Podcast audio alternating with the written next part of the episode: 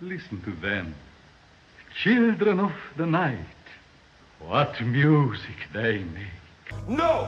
I, banda! Now you come to me and you say, Don Corleone, and give me justice. Canalla. ¿Qué pretende usted de mí? You talking to me? You talking to me? No. I am your father. Laboratori! This is me and my most masochistic. Well, it's your baby. Rosebud. Como ruge la leonera, general. Dos potencias se saludan. De película. Un podcast de Marcelo Scotti y Raúl Finkel. Una charla sobre cine. Versión Zoom.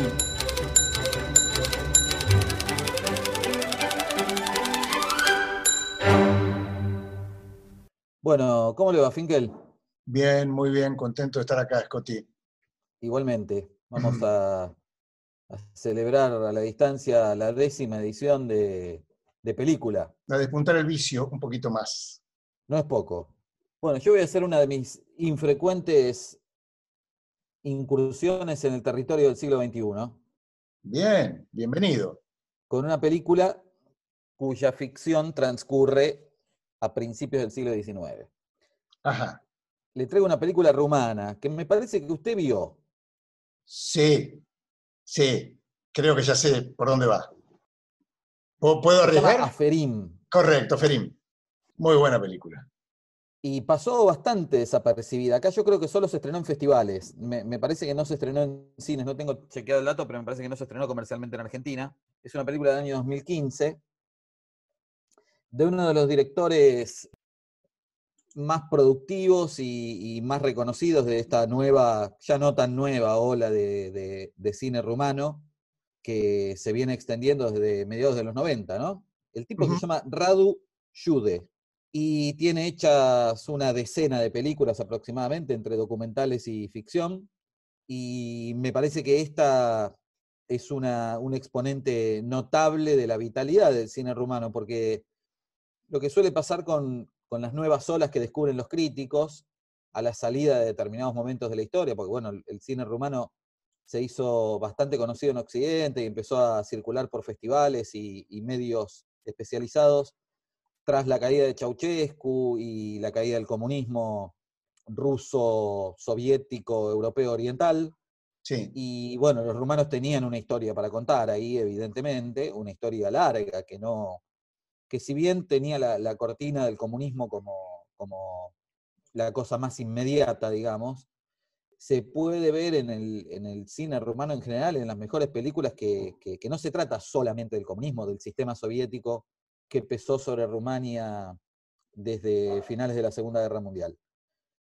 Esta película es además una, me parece que es una película interesantísima para interrogar o preguntarse sobre cómo se hace cine en Argentina y cuáles son las referencias narrativas, históricas que, interesan o atraen a muchos de los directores jóvenes que hacen cine en Argentina. Uh pero bueno, lo, dejo para, para, volver a reflexionar sobre el final. Aferim es una película del 2015 que um, transcurre, como decía, a principios del, siglo XIX en, una Rumania que es todavía parte del Imperio Otomano y en la que um, se narra una, una cacería, una cacería de índole policial, digamos, en la que una especie de alguacil, un comisario, que sirve a, a uno de los nobles territoriales característicos de, del tardío feudalismo que, que, que, era parte de la realidad social e histórica de Rumania en ese momento, un boyardo, como se llamaban los nobles de Europa del Este, uh -huh. que lo manda a cazar a un gitano, un gitano que era un, un siervo de él, eh, y que se había escapado de su propiedad por motivos que en un principio desconocemos. Claro. No sabemos por qué el, el hombre tiene la misión de ir a cazar a este siervo que, que, se escapó y que su señor le encomienda traer vivo, además. Uh -huh. Lo tiene que cazar y lo tiene que traer vivo de nuevo a la propiedad. Para la aventura, porque en parte es también un film de aventura, más allá de sus costados oscuros y violentos y ásperos, el comisario, el policía, digamos, decide ir acompañado de su hijo, que es un, un adolescente, un poco más que adolescente, un joven que, que tendrá, digamos, 18 o 20 años, y sobre el que su padre tiene cifradas las más altas expectativas respecto de su futuro como, como posible integrante de las fuerzas de seguridad del imperio. Quiere que, que, que entre en el ejército, que haga carrera como oficial, y para eso considera que lo tiene que ir curtiendo en la vida de los hombres, ¿no? De los hombres de la época, de los hombres fuertes de la época, de los hombres recios y duros de la época. Y, bueno, parte de, de su educación no sentimental, podemos decir, tiene que ver con llevarlo de cacería para ir a buscar a este, a este convicto de la justicia del Señor, porque una de las características del feudalismo, como sabemos, es que no hay instituciones de justicia más que las de los propietarios. Sí, es un poder señorial. Claro, y se considera justicia la justicia del Señor. Lo que Claro. el Señor dice está bien, no hay otra justicia por encima de él. Podría haberla en el caso de que el, de que el emperador se, se inmiscuyera en la cuestión, pero al emperador le interesa en lo más mínimo. Es un acto de justicia privada que es la justicia que existe en ese contexto. Y sale nuestra, nuestra pareja de, de padre e hijo en busca de Carfín, que es el nombre del, del gitano fugado, por un territorio que de muchas maneras puede hacer recordar a las aventuras de caballeros características de la literatura caballeresca, como el Quijote, por ejemplo, ¿no? Absolutamente. Porque además también el, el- el vínculo entre los personajes, no tanto cada uno de ellos, que no son ni el Quijote ni Sancho, ni de cerca, por supuesto, pero sí el vínculo entre ellos, es el vínculo entre alguien que tiene un ideal, un ideal que, que es un ideal violento, que es un ideal vinculado con el, con el castigo y con la, con la superioridad de unos sobre otros, y otro que debe ser educado en ese ideal, que es su hijo.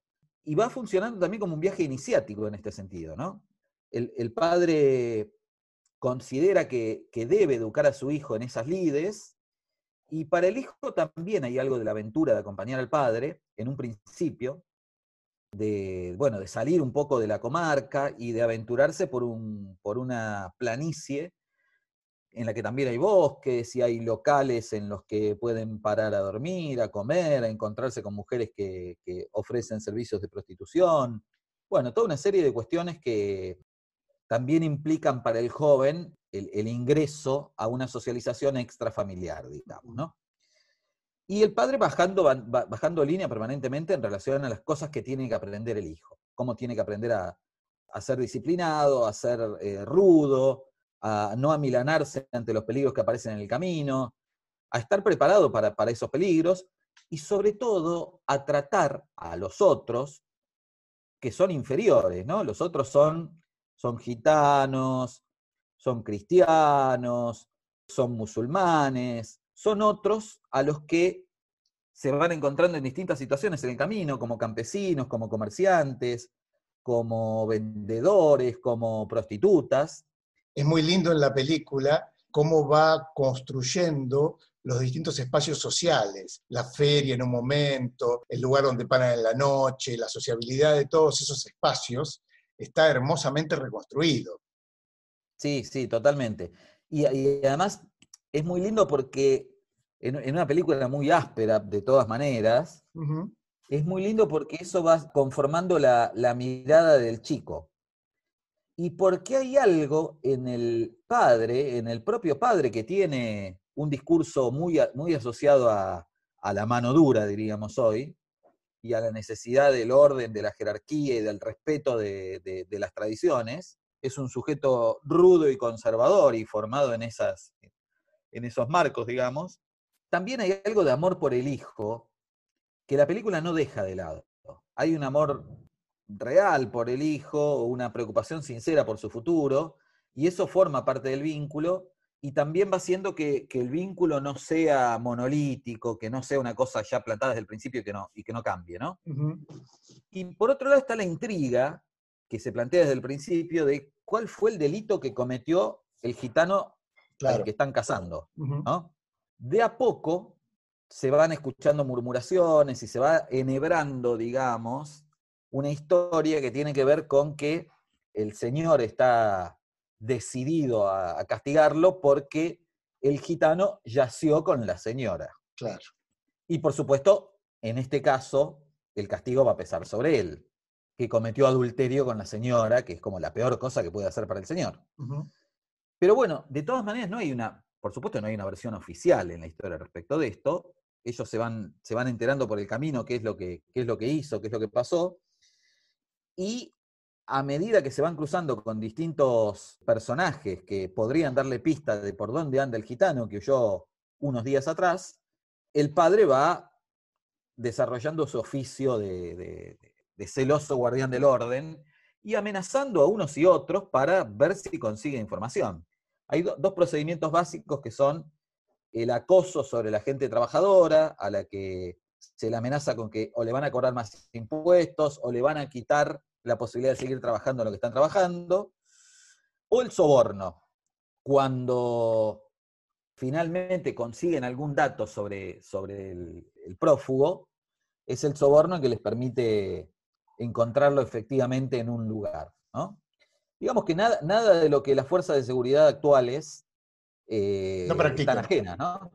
Claro, hay, hay también una mirada muy interesante entre tiempos, que la, toda la película propone una mirada entre tiempos sobre, uno puede decir sobre Rumania, aunque bueno, no es que uno conozca mucho la historia de Rumania, hay al- algunas líneas claramente marcadas sobre, bueno, la presencia del Imperio Otomano en el siglo XIX, Sí. pero también sobre, sobre, la, sobre Europa, sobre Europa del Este y sobre la Europa cristiana, ¿no? De, de pensar que ese trato hostil, siempre violento y, a- y acosador que el guardia prodiga a los respectivos otros y con los que pretende enseñarle a su hijo cómo se debe tratar a los otros, eh, es algo que uno puede encontrar eh, en, la Europa actual en relación con los distintos refugiados, ¿no? Y en el contexto de la película, característicamente en relación con los refugiados sirios que llegaban a territorio de Europa del Este y particularmente a Rumania para ser expulsados, rechazados, repelidos y haciendo todo lo posible para que no entraran en el territorio, ¿no?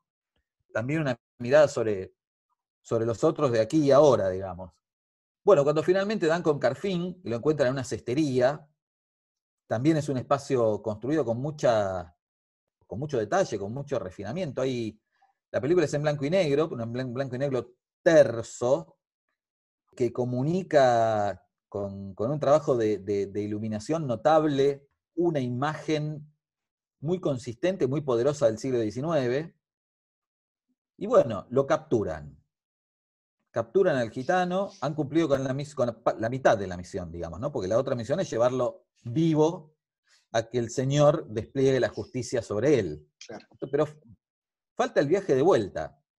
Y en el viaje de vuelta se van cayendo algunas de las capas de, de la rusticidad y de la autoridad más fuerte del padre. En parte porque entran en relación con el gitano, y lo que, por supuesto, el padre no va a reconocer nunca, pero lo que se va notando en el viaje de vuelta, que lleva más de la mitad de la película, es que esos tres, padre, hijo y prófugo, tienen muchas más cosas en común que el señor que le ha encomendado la misión de castigar al, al convicto, digamos. ¿no? Esas cosas en común tienen que ver con, la- con las historias que se cuentan, con sus respectivas infancias, con dónde vivieron, con a quienes conocieron, con la comarca en la que pasaron buena parte de sus vidas, con los sueños de vivir mejor. Bueno, hay una cosa ahí de camaradería contra el destino de clase, digamos, o contra el imaginario de la clase social a la que supuestamente se pertenece. Que hace que uno vea al, al comisario, digamos, al alguacil, como, como una persona más humana y también más atravesada de ciertas ambigüedades eh, respecto de, de- esos ideales eh, rígidos que presentan un principio, y también ve que la educación del hijo va para otro lado, porque el pibe empieza a identificarse con el gitano y empieza a establecer una relación de amistad con el gitano. Y a lo largo del camino llega a implorarle al padre para que lo libere. Claro. Porque una de las cosas que, que descubren, o por lo menos una de las versiones con las que entran en contacto, porque finalmente uno, el asunto de la película no es cuál es la verdad, de- cuál es la verdadera versión, es otra cosa, claramente, es lo que les cuenta el gitano respecto de cómo fue el, el amorío con la señora. que en realidad él se había negado insistentemente a- al acoso de la señora, pero que llegó un momento que la señora lo amenazó con que lo iba a acusar con, el señor y que finalmente fue ella la que lo asaltó, ¿no? Pero bueno, independientemente de cuál es la versión, que puesto es la que más se ajusta en, relación al giro que toma la película, de que, el gitano no fue el que llevó la iniciativa en el adulterio. Sin embargo, el asunto es otro ahí, en parte porque el señor, en la lógica del señor, no importa eso, no le va a preguntar al gitano quién empezó el asunto y si No, se claro. resistió o no se resistió. Lo que Es importa es absolutamente la irrelevante. ejemplaridad del castigo, ¿no? Es absolutamente irrelevante. El Absolutamente. del señor ha sido mancillado y nada, se paga. No, no, no hay justicia en el Y ha, sentido de y ha sido expuesto, Digo, no hay, no hay justicia en el sentido de contraposición de relatos, ¿no? Sino que hay justicia en el sentido de el poder que se expresa, que se manifiesta. Sí, efectivamente. Y en ese sentido la película es muy interesante porque da, da cuenta de las dos cosas. Por un lado, hay un poder simbólico al que no le importa en absoluto qué fue lo que pasó. Ese poder simbólico necesita una reparación. La reparación es la ejemplaridad del castigo al- al gitano. No hay otra reparación posible. Por otra parte está lo que efectivamente pasó, que uno en la película se queda con esa versión, es la versión del gitano, es la versión de- de- del que es castigado injustamente, digamos. Está ahí en la película, pero no tiene ninguna relevancia, más que la posible identificación de los espectadores. Y bueno, un desenlace que confirma buena parte de las, de las premisas narrativas de la película, ¿no? Hay una, una mirada muy, muy brutal sobre la sociedad de entonces, que como decíamos antes, no- uno no puede sino cotejar con la sociedad de ahora. La película tiene muchos elementos en ese sentido. Y uno de los elementos más incómodos y menos concesivos que la película tiene, más allá de esta camaradería que se fue forjando entre los tres en el viaje de vuelta y de las súplicas de, del gitano por, por la liberación, es cuál, es cuál es la posición de los otros gitanos respecto de lo que va a pasar en el final de la historia, digamos, ¿no? Que, no- que yo no voy a revelar ahora. Y en ese sentido también una mirada muy poco complaciente de, de, de Jude sobre el pueblo, digamos, ¿no?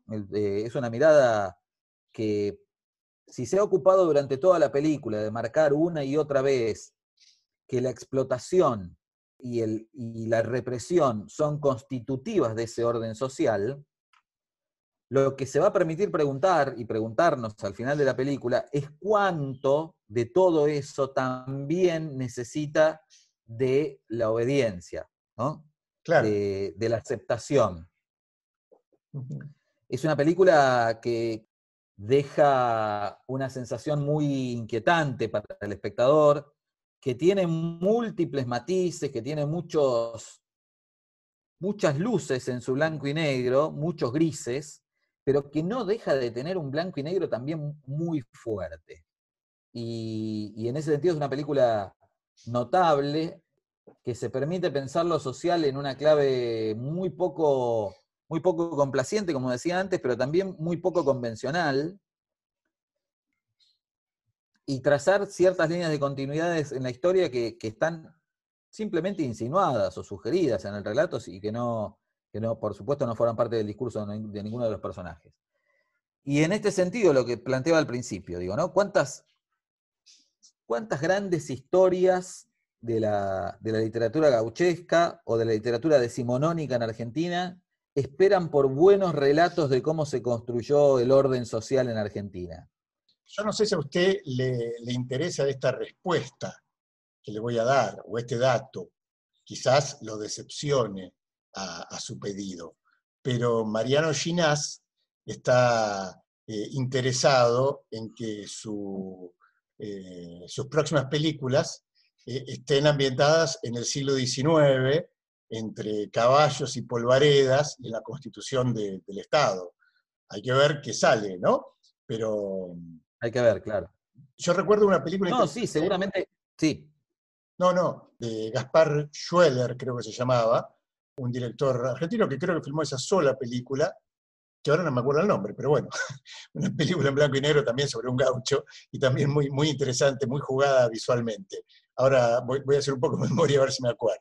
Pero sí, claro que sí. Y hay, hay en, la, en la tradición del cine clásico argentino hay algunas indagaciones en el, en el, en el imaginario del siglo XIX y en la narrativa del siglo XIX, como Yo Viento Norte, que está basada en, en una película de Sofich que está basada en, en- en uno de los relatos de Mansilla de una excursión a los indios ranqueles. Pero uno dice, bueno, hay, y, bueno, hay algunos westerns hechos en Argentina, como Pampa Bárbara, por ejemplo, más allá de, de las evaluaciones que uno puede hacer sobre cada una de las películas en particular. Lo que hay es una tradición narrativa de la literatura que ha sido prácticamente ignorada por el cine argentino.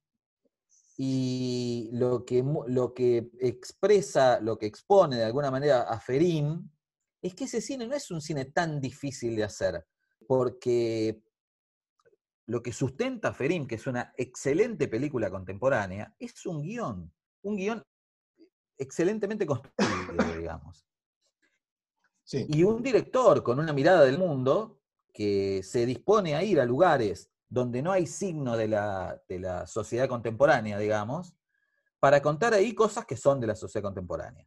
Una eh, voluntad de, de buscar en el pasado también ciertas marcas estructurales de, de la Rumania que después fue la, bueno, que en principio fue la- la Rumania ocupada por los, por los turcos y después fue la Rumania anexada al Imperio Soviético y sigue siendo una sociedad que el director mira con profunda desconfianza, digamos, ¿no? Mínimamente.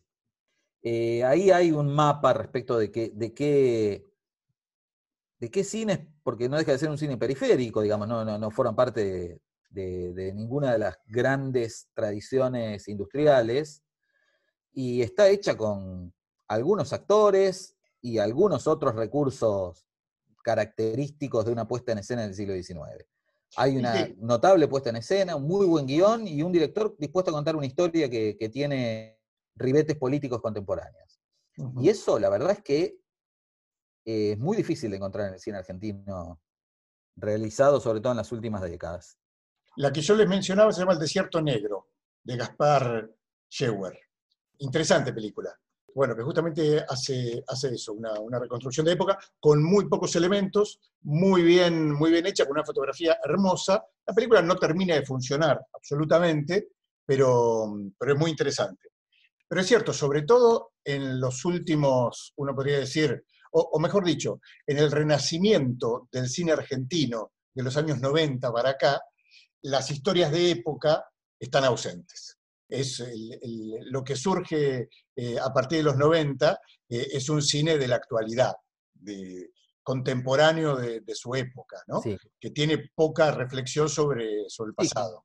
Hay una clausura del pasado ahí, ¿no? Que, que, bueno, que uno puede leer en parte como el agotamiento de los relatos sobre la dictadura, característico del cine de los 80. Mm. Se llegó a un, a un límite ahí respecto de lo que de, de cómo se pedía, cómo, por lo menos cómo una generación podía seguir contando ese pasado.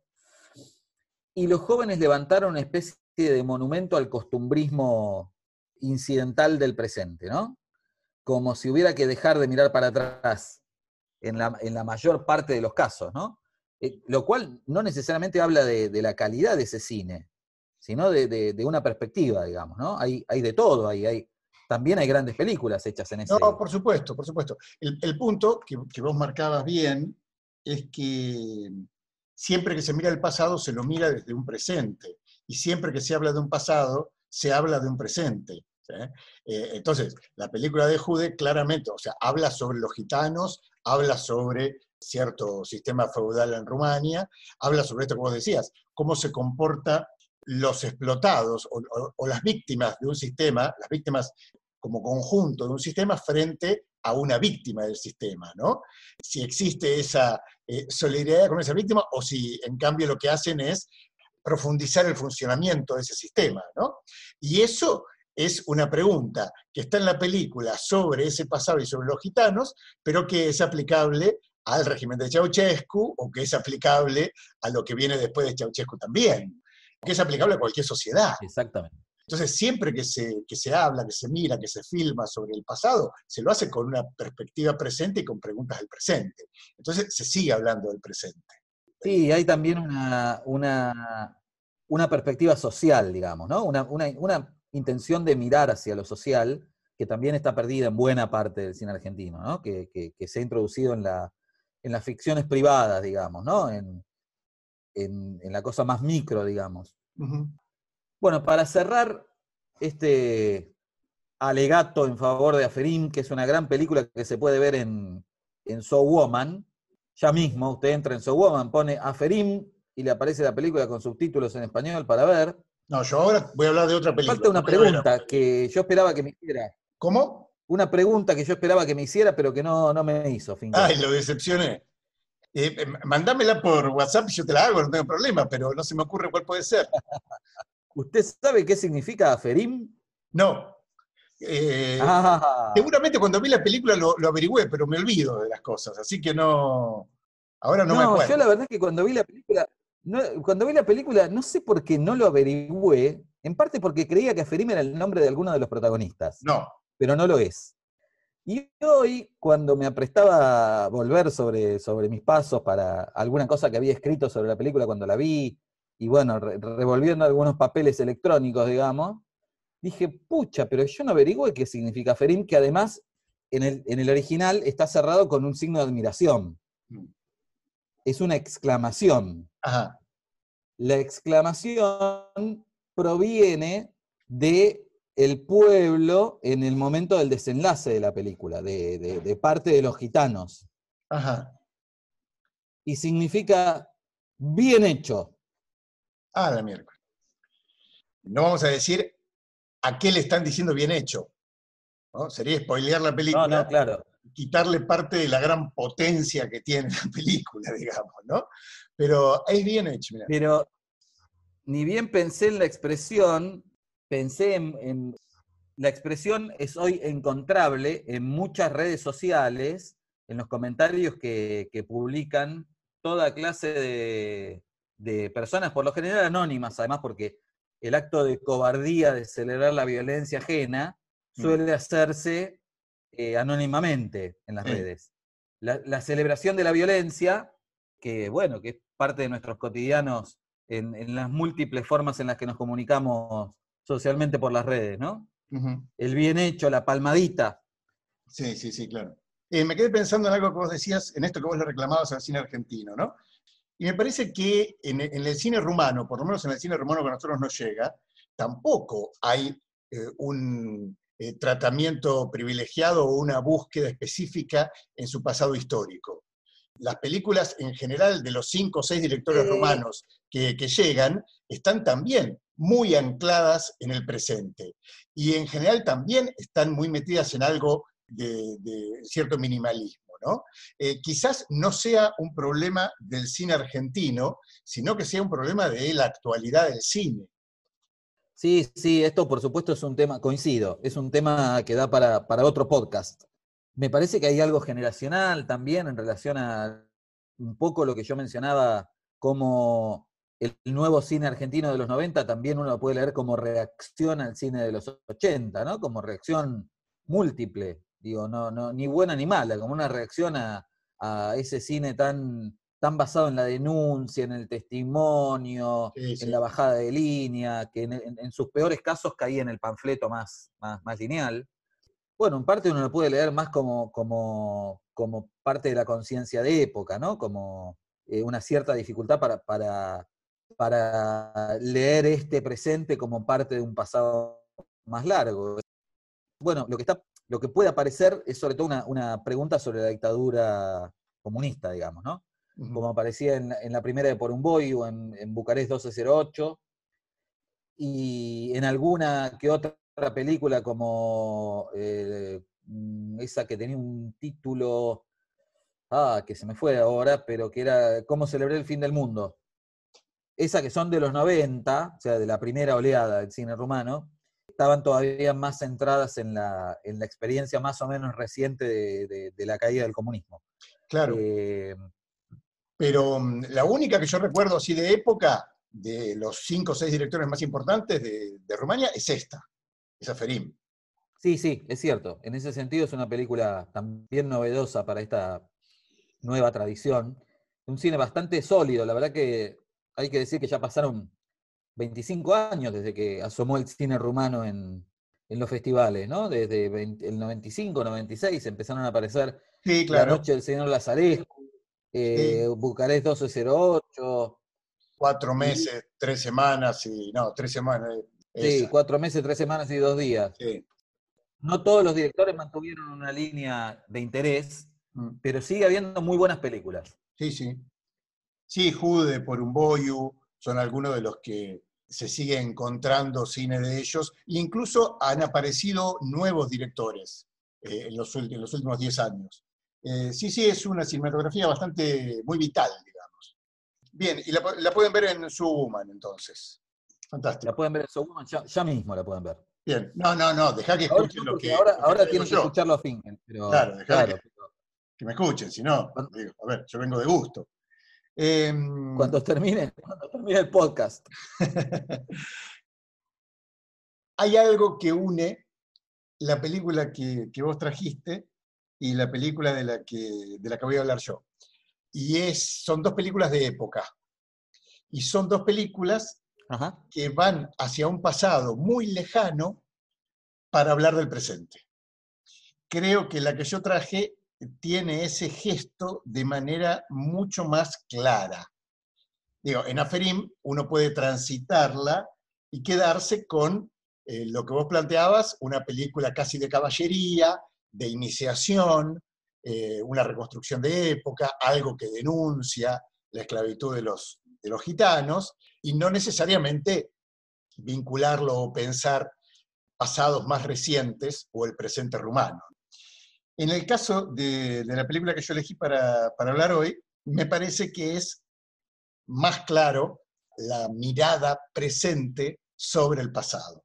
Es una película francesa de una directora que se llama Céline Sciamma. Céline Sciamma tiene 40 años. Uy, uy, ¿qué pasó? ¿Qué pasó? Perdón que, que hago esta exclamación, pero la, la acabo, la acabo de ver. Ah, muy bien, muy bien, muy bien, muy bien. Buenísimo. Eh, o vamos ¿Cómo a, hacer para que la gente, para que la gente eh, no, no considere que esto está guionado? Bueno, vamos, vamos a ver ahora, vamos a sorprendernos mutuamente, a ver si con nuestras coincidencias o con nuestras discrepancias. Celine Sciamma, yo le decía, es una directora de 40 años, nació en los 80, este es su cuarto largometraje. Sus primeras tres películas giraban en torno al tema, o giran en torno al tema de la identidad. Sus primeras películas son Lirios de Agua, que es del 2007, Tomboy del 2011 y Banda de Chicas del 2014 y cada una toma un aspecto de reflexión sobre el tema de la identidad. O dicho de otra manera, problematiza distintos aspectos del tema de la identidad, siempre situado en la construcción personal de la identidad. Eh, Lirios de Agua. Es una película que juega en torno a la elección de la identidad sexual. Tiene tres protagonistas adolescentes, Marie, Anne y Florian, y están las tres, la película transcurre en un verano, y están las tres definiendo su, su objeto sexual, cada una tiene una orientación distinta, y lo que trabaja es, bueno, el tránsito de afirmación de esa identidad, y la posibilidad de poder desarrollar ese tránsito sin la angustia con la que los adultos habitualmente miramos esa situación. La- las dos primeras películas de Siama son películas muy pequeñas. Pequeñas no porque traten de situaciones simples, sencillas y sin importancia, sino porque son películas de muy pocos personajes, de muy pocas locaciones y de, en general, una sola línea narrativa. Eh, entonces, en la primera línea de agua tenemos estas tres chicas, una que su deseo es una de las otras, eh, otra que tiene un deseo claramente heterosexual, y una que eh, gira en, cierto vacío. ¿no? Y la película va a ir transitando ese verano, ausente de, adultos, en donde cada una afirma su identidad y eh, mostrando distintos aspectos de este, de este conflicto. Una de las protagonistas es Adele Anel, que es la protagonista de la película de la que vamos a hablar hoy. La segunda película se llama Tomboy, Y lo que trabaja acá Celine Siama es la identidad de género. La película cuenta la llegada de una familia joven que tiene dos hijas, dos nenas, una de 10, 12 años y otra un poquito más chica, y la madre embarazada, a, un nuevo barrio. Cuando la, más grande de las chicas sale por primera vez al, patio común, digamos, de, esa urbanización, se encuentra con otra chica que le pregunta cómo te llamas, y, lo primero que hace en ese acto de absoluta libertad, ¿sí? absoluta libertad, porque también nuevamente está en verano el relato, o sea que no hay escuela, eh, no hay elementos que, disciplinen, digamos, o que, resalten, marquen claramente las identidades, son nuevos en el barrio, entonces en vez de, decir que se llama Lori, dice que se llama Michael y asume una identidad masculina y, desarrolla toda una... Es muy interesante cómo a partir de pequeñas observaciones, de una gran observación, va encontrando en los pequeños detalles dónde se encuentran los conflictos en la construcción de esta nueva identidad y dónde se afirma. Bueno, la película va, por ese lado, está, muy bien. todas estas películas de, de Siama son películas muy pacíficas, podríamos decir, porque encaran situaciones complejas, conflictivas, eh, pero siempre con un grado muy bajo de, violencia. Hay, existe el conflicto, por supuesto, eh, pero siempre se lo logra transitar de manera más o menos aceptable, no digo, no va sobre el drama de estas situaciones. Y la tercera película se corre de las cuestiones de género y, sexuales y va hacia la cuestión más social de la identidad, que es Banda de Chicas, donde lo que cuenta es em, la protagonista, siempre sus protagonistas son mujeres, en general hay muy poca presencia masculina, Banda de Chicas es la película que tiene mayor presencia de, protagonistas masculinos, eh, y es ya una película mucho más abierta, más compleja en cuanto a su trama, en cuanto a, los conflictos que la atraviesan. Y la protagonista es también una joven, pero de familia de inmigrantes africanos, que la, tensión en la que vive es en eh, la mantención de las tradiciones familiares, de la, de la, cultura de la que proviene, o eh, su, una nueva identidad vinculada a la cultura en la que vive, que es la cultura francesa. Y, bueno, todos los conflictos familiares y de género que se generan en torno a esto. Entonces, hay tres películas sobre la identidad, distintos aspectos de la identidad. Las tres son muy interesantes. Pero de la que vamos a hablar ahora es de la película que esta tarde vio Marcelo Scotti, que se llama Retrato de una mujer en llamas, y que es una película del año 2019, protagonizada nuevamente por Adele Anel, que hay que aclararlo, es la pareja de Celine Siama. No lo sabía, mira. Me acordaba de vos porque trabaja en una película que vos mencionaste hace poco, que es Un pueblo y su rey. La película Efectivamente, y además es el protagónico de una gran película de los hermanos Dardenne que se llama La chica sin nombre. En un eh, papel de tremenda exposición, una, bueno, una película de los Dardenne, ¿no? Con protagonista femenina. De Rosetta en adelante debe ser una de las una, de las tareas más sacrificadas que le puede tocar a una actriz. Pero una gran actriz. Sí, sí, muy bueno. Bueno, trabaja en un par de películas de Bernard Bonello, en La Polonid y en Nocturama, y en otra película que es muy buena, que se llama 120 pulsaciones por minuto, eh, una película que comparte, en realidad el protagonista es Nahuel Pérez Vizcayar. Muy buena película y ella también está muy bien ahí. Bueno, retrato de una mujer en llamas. La película transcurre en los finales del siglo XVIII, en 1780, podríamos decir, mayoritariamente en una isla frente a la costa de, Bretaña. La película es un largo flashback que cuenta o que recuerda Marianne, una de, sus protagonistas, que es pintora, y que la película arranca en su taller de pintura con sus alumnas. Una de ellas ha traído del depósito un viejo cuadro que se llama Retrato de una mujer en llamas. Y eso abre el recuerdo de, de Marianne. Y lo que va a recordar es su experiencia en esa isla, su semana o 10 días, 15 días, pongamos, en esa isla, a la que ha sido llevada en su calidad de pintora para hacer un retrato. Es muy interesante cómo empieza el flashback, porque Marianne va en un bote en el medio del mar, que está haciendo, bueno, hay tres, cuatro, o sea, cinco hombres que van remando y ella va con su vestido, con sus baúles, y de golpe un baúl o una de las cajas que lleva cae al mar. Los hombres no se inmutan, ninguno hace el más mínimo gesto. Y ella, sin dudarlo, se lanza al mar a recuperar esa caja. donde, bueno, van algunos de los elementos que necesitan para, desarrollar su trabajo. Esta primera escena es muy interesante porque ya nos habla, ya nos pone en situación de una mujer absolutamente dueña de su destino y absolutamente decidida a resolver sus problemas, que es una de las características de, la película, frente a muy poca presencia masculina y a una presencia masculina que cuando está es absolutamente intrascendente, como en este caso. Mariana ha sido contratada por una condesa para que pinte un retrato de su hija. Este retrato es necesario porque lo tiene que mandar a un aristócrata milanés con el cual está comprometida su hija. Y el retrato, digamos, es lo que garantiza la belleza de su hija y la aceptación de ese compromiso. ¿no? Ni bien llega Mariana a la, a la isla, se entera que hay una dificultad, que hay un problema. Se entera por boca de la criada. El problema es que la que tiene que ser retratada no se deja retratar. O sea, en realidad hay un problema anterior. Hay una hermana más grande que se ha suicidado. Ha muerto, la criada y dice... Que, y es que esto no se dice abiertamente, además. No, no, claro. Esto lo cuenta la criada. El resto no, lo, no, no, no habla del tema. Y la criada es muy lindo, porque la criada dice que había salido a caminar y que se suicidó. Y ella le pregunta, ¿cómo sabe que se suicidó? Porque cayó un acantilado, cayó por el acantilado. Y dice, porque no gritó.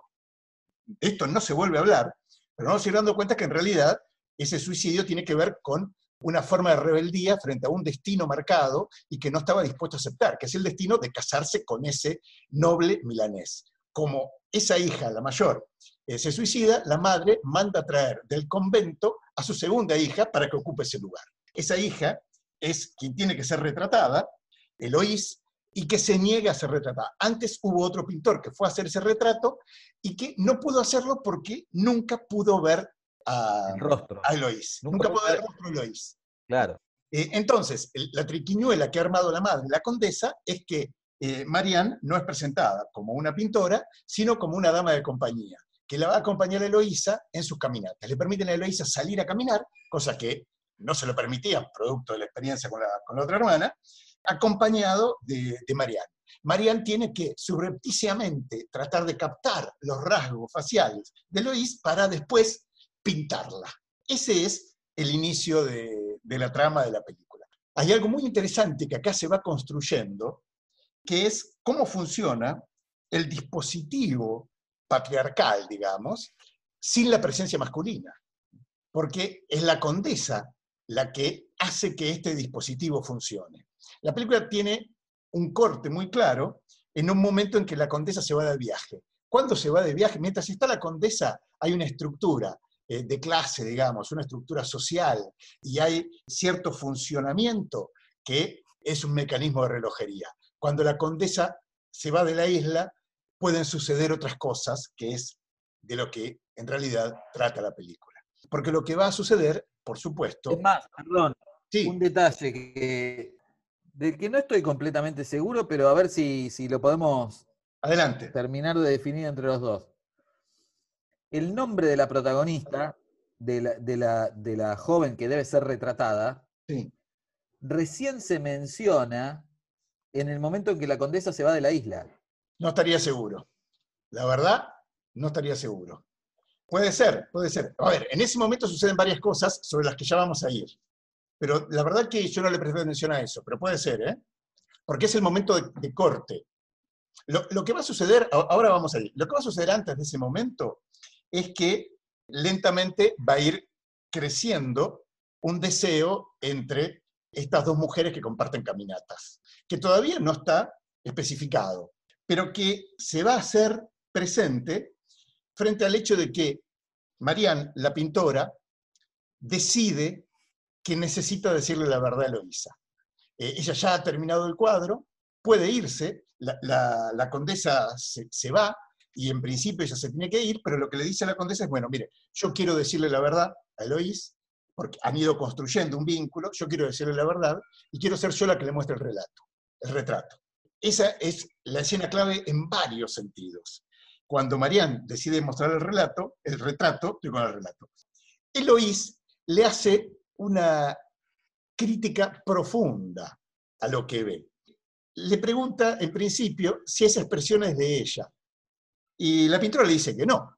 Le dice, bueno, pero es lo que vos ves en mí. Y le dice que no. Le dice que en realidad hay reglas para hacer un retrato. Hay normas que hay que cumplir, que la función del pintor no es ni expresar lo que siente, ni captar la sensibilidad del retratado.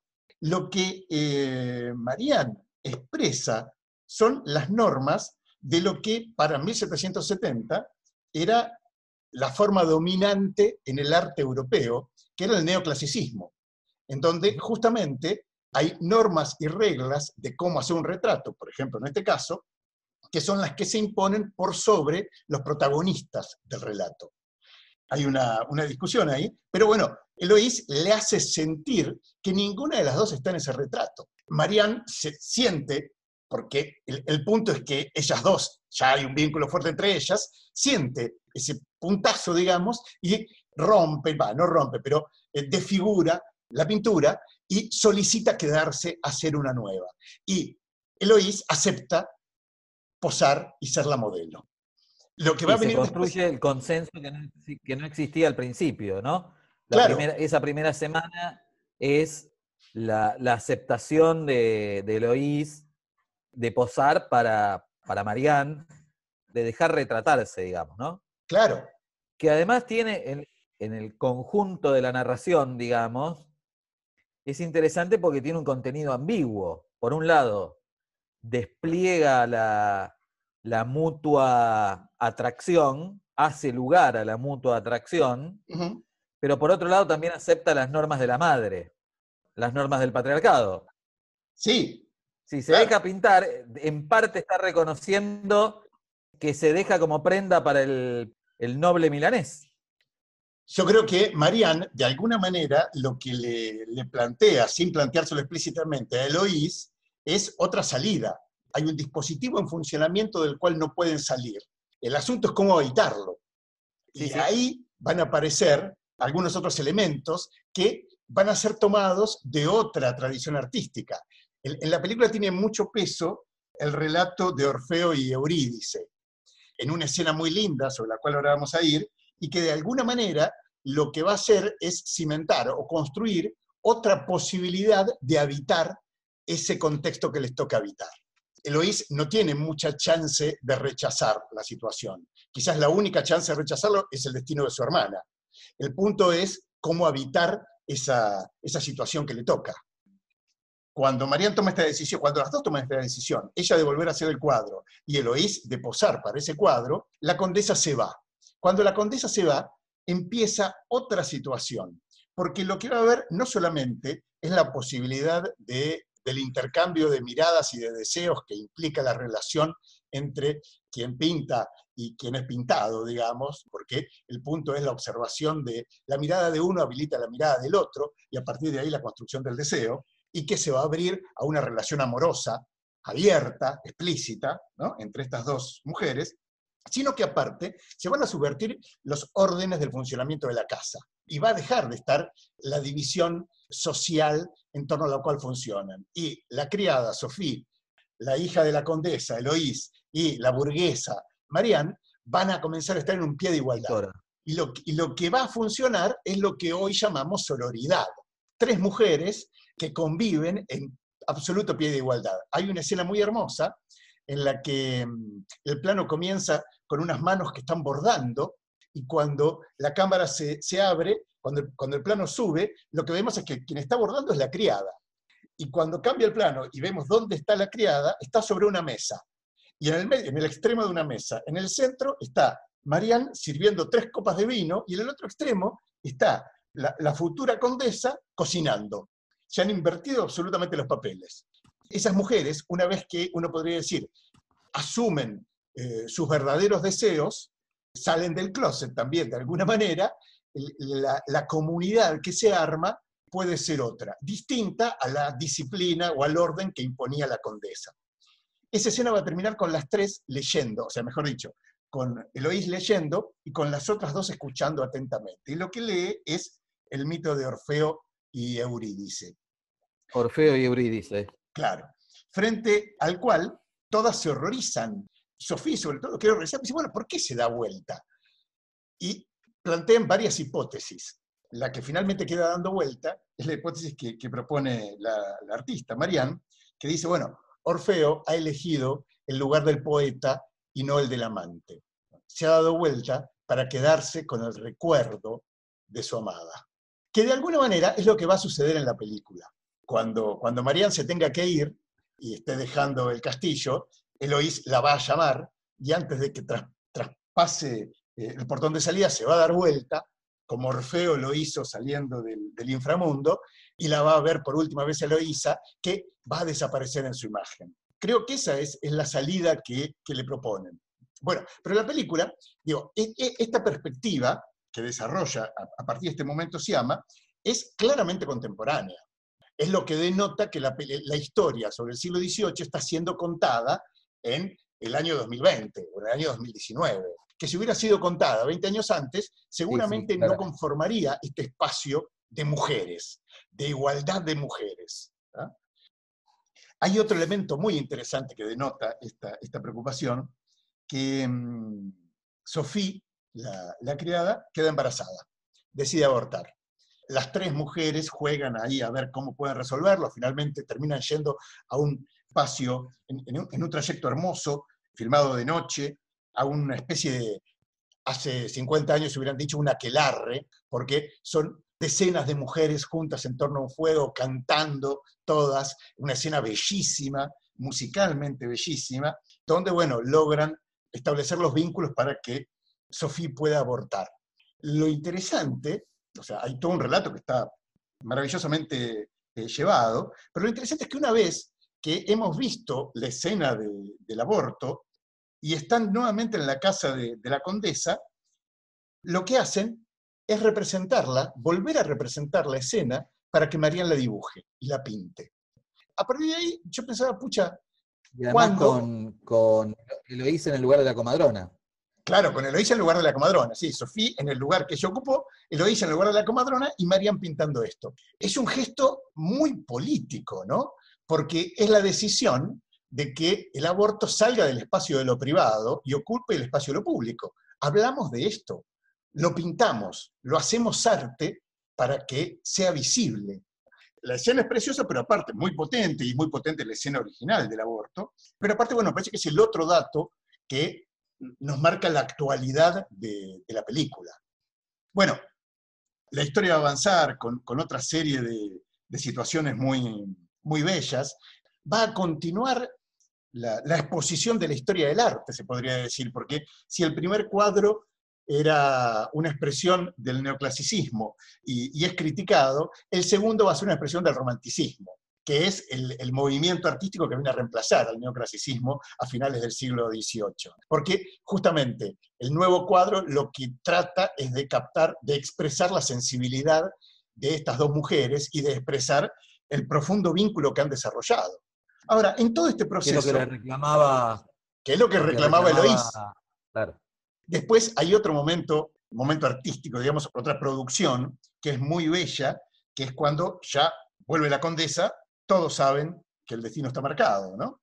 Y Eloís le pide a Marianne un retrato de ella, de Marianne, para, para que lo conserve. Y, la escena es bellísima porque Siama lo que hace es colocar, un, están las dos en la cama, después de tener sexo, y lo que hace es pone un espejo en el pubis de Lois en el cual Marianne se ve a sí misma, ve su rostro, entonces realiza un dibujo con, unas eh, cerillas del cuerpo de Lois y del rostro de ella, con trazos muy modernos, en una escena preciosa. Pero bueno, el asunto es que ambas mujeres saben que su relación amorosa tiene fecha de vencimiento, que es la finalización del cuadro, la llegada de la condesa, lo que le pone fin. Hay una escena en donde Marianne, sobre todo, intenta revelarse a esto, y Eloís justamente lo que le plantea, bueno, a ver, vos, vos, vos me, me, me, planteaste la salida, la posibilidad de salida frente a esta situación. Eh, ahora no vengas a boicotearme esto, no hay posibilidad. Siama, yo les decía al principio, las primeras películas de Siama son muy pequeñas, muy contenidas, con Banda de Chicas ya se abre un relato mucho más complejo, y acá hay un despliegue estético fantástico. Trabaja mucho, bueno, los encuadres están muy trabajados, hay, muchos encuadres en, en, espacios abiertos, es una isla, entonces tenemos mucho mar, pero en todos los encuadres, a cielo abierto, la presencia de estas mujeres es muy potente. Nunca están perdidas en el espacio. Nunca Siama construye el encuadre reforzando la insignificancia humana frente a la potencia del mar o del viento, de la costa, de lo que fuere, sino que en todos esos planos hay una potencia humana, una potencia de estas mujeres, que es lo distintivo. Y después juega mucho con los colores. Hay un... Por otra parte, perdón, lo- los elementos de la naturaleza cuando aparecen, el mar, el fuego, nunca aparecen apacibles ni armoniosos, ¿no? No es que hay una comunión virtuosa con la naturaleza, todo está en, en perpetuo movimiento, digamos, ¿no? Totalmente. Eh, hay también en ese sentido una apuesta a salir de las postales características de cierto cine paisajista, Sí, sí, que es absolutamente. interesante también. Absolutamente. Yo te decía, eh, est- esta película es mucho más compleja y tiene un trabajo también con, con el vestuario que es muy, muy interesante. Vos decías que Eloísa no es mencionada por su nombre hasta el momento en el que la condesa se va a ir. Yo te decía que no, recordaba exactamente eso, pero es altamente probable, porque lo que hace Siama es que Marianne en el prólogo, o sea, antes de empezar el flashback, está vestida de azul y en un contexto de colores fríos. Cuando llega, en todo el flashback, Marianne está vestida de rojo. La condesa está de azul y Eloísa tiene exactamente el mismo, el mismo color de vestido que su madre, hasta el momento en el que decide posar para Marianne, en el que cambia por un vestido verde. El, ve- el verde es complementario del rojo. O sea, no es el opuesto, no es el otro polo frío, eh, sino que es complementario. Todo el proceso de libertad de ellas, el color que, la, que va a marcar a Eloís es ese verde. Incluso después de la escena donde tiene el conflicto, va a salir con ese vestido hacia el mar, ¿no? Va a dejar de ser la modelo que posa con ese vestido para ser retratada, para ser ella. Y después, cuando termine, bueno, hay algo interesante, el, el fantasma, un, fantasma que ve, que ve Mariana es Eloísa de blanco, Eloísa de, con vestido de novia, ¿no? Porque eso de alguna manera es un fantasma porque es el fin, es el destino de Eloísa y es el fin de sus posibilidades amorosas, ¿no? Cuando termine el epílogo, cuando termine el, flashback, digo, y cuando lleguemos al epílogo, Marianne va a volver a estar de, azul y en el final ambas dos van a estar de amarillo, un color más apaciguado, pero eh, intenso. De alguna manera, del rojo y del verde han pasado a otra instancia en donde... Un color más, otoñal. Más otoñal, pero un color vivo. Yo creo que de alguna manera es muy difícil pensar la posibilidad en el siglo XVIII de una relación eh, lesbia- lésbica pública. Entonces, ellas están marcadas por un deber ser, por un dispositivo social. El punto es que encuentran un resquicio y una posibilidad y también una posibilidad de sostener cierta sensibilidad. Una va a seguir dedicada a la pintura y ambas en alguna escena se van a encontrar en la apreciación musical, digamos, haciendo gala de, de la sensibilidad frente, frente a la música. Entonces, Sí, es una- oyendo Vivaldi. Claro. Es una película bellísima, muy intensa, una reconstrucción maravillosa de época, pero que de lo que habla todo el tiempo es del presente. Y lo que rescata sobre todo es esta actitud de mujeres que logran encontrar caminos más allá de, de los contextos, digamos, ¿no? Y de lo otro que habla, que es muy interesante, es de que el dispositivo patriarcal funciona más allá de los hombres, que es un dispositivo de disciplinamiento social. No es, no es una cuestión Sí, de, de hombres y mujeres. Sí, sí, que está internalizado en las relaciones sociales, en las relaciones de poder, ¿no? Que no, Absolutamente. no requiere la presencia de una figura masculina para, para ejercerse. Absolutamente. Una gran película. Es una película del año pasado. Bueno, pasó con mucha, con mucha repercusión por el Festival de Mar del Plata el año pasado. Creo que ganó el premio del público en Mar del Plata. Puede ser. No, no, no tenía el dato. Sí, sí. Sí, yo estuve a punto de ir a verla, después por, por razones de carácter familiar no pude. Así que la terminé viendo hoy por recomendación de mi hija, Ajá, a quien la película le encantó. claro. Tengo dos recomendaciones de la, de la parte joven de la familia, porque la había visto a mi sobrino Mar del Plata y también le gustó mucho.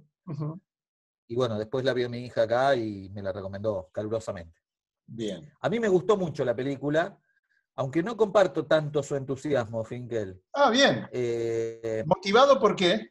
porque, a ver, hay un par de cosas que, en las que concuerdo con, con tu mirada. Me parece que, que esta intención evidente de la directora de contar desde una perspectiva actual una historia de la época está, está muy bien y que tiene sus, sus costados políticos más que interesantes, muy bien definidos y muy bien narrados. No entré en ningún momento en los diálogos de la película. Me parece que los diálogos no son buenos. Ajá. Y que hay, hay, hay muchas situaciones que están demasiado habladas para las ambigüedades que la película propone, las ambigüedades en su tiempo, digamos, y las ambigüedades entre tiempos. Sí.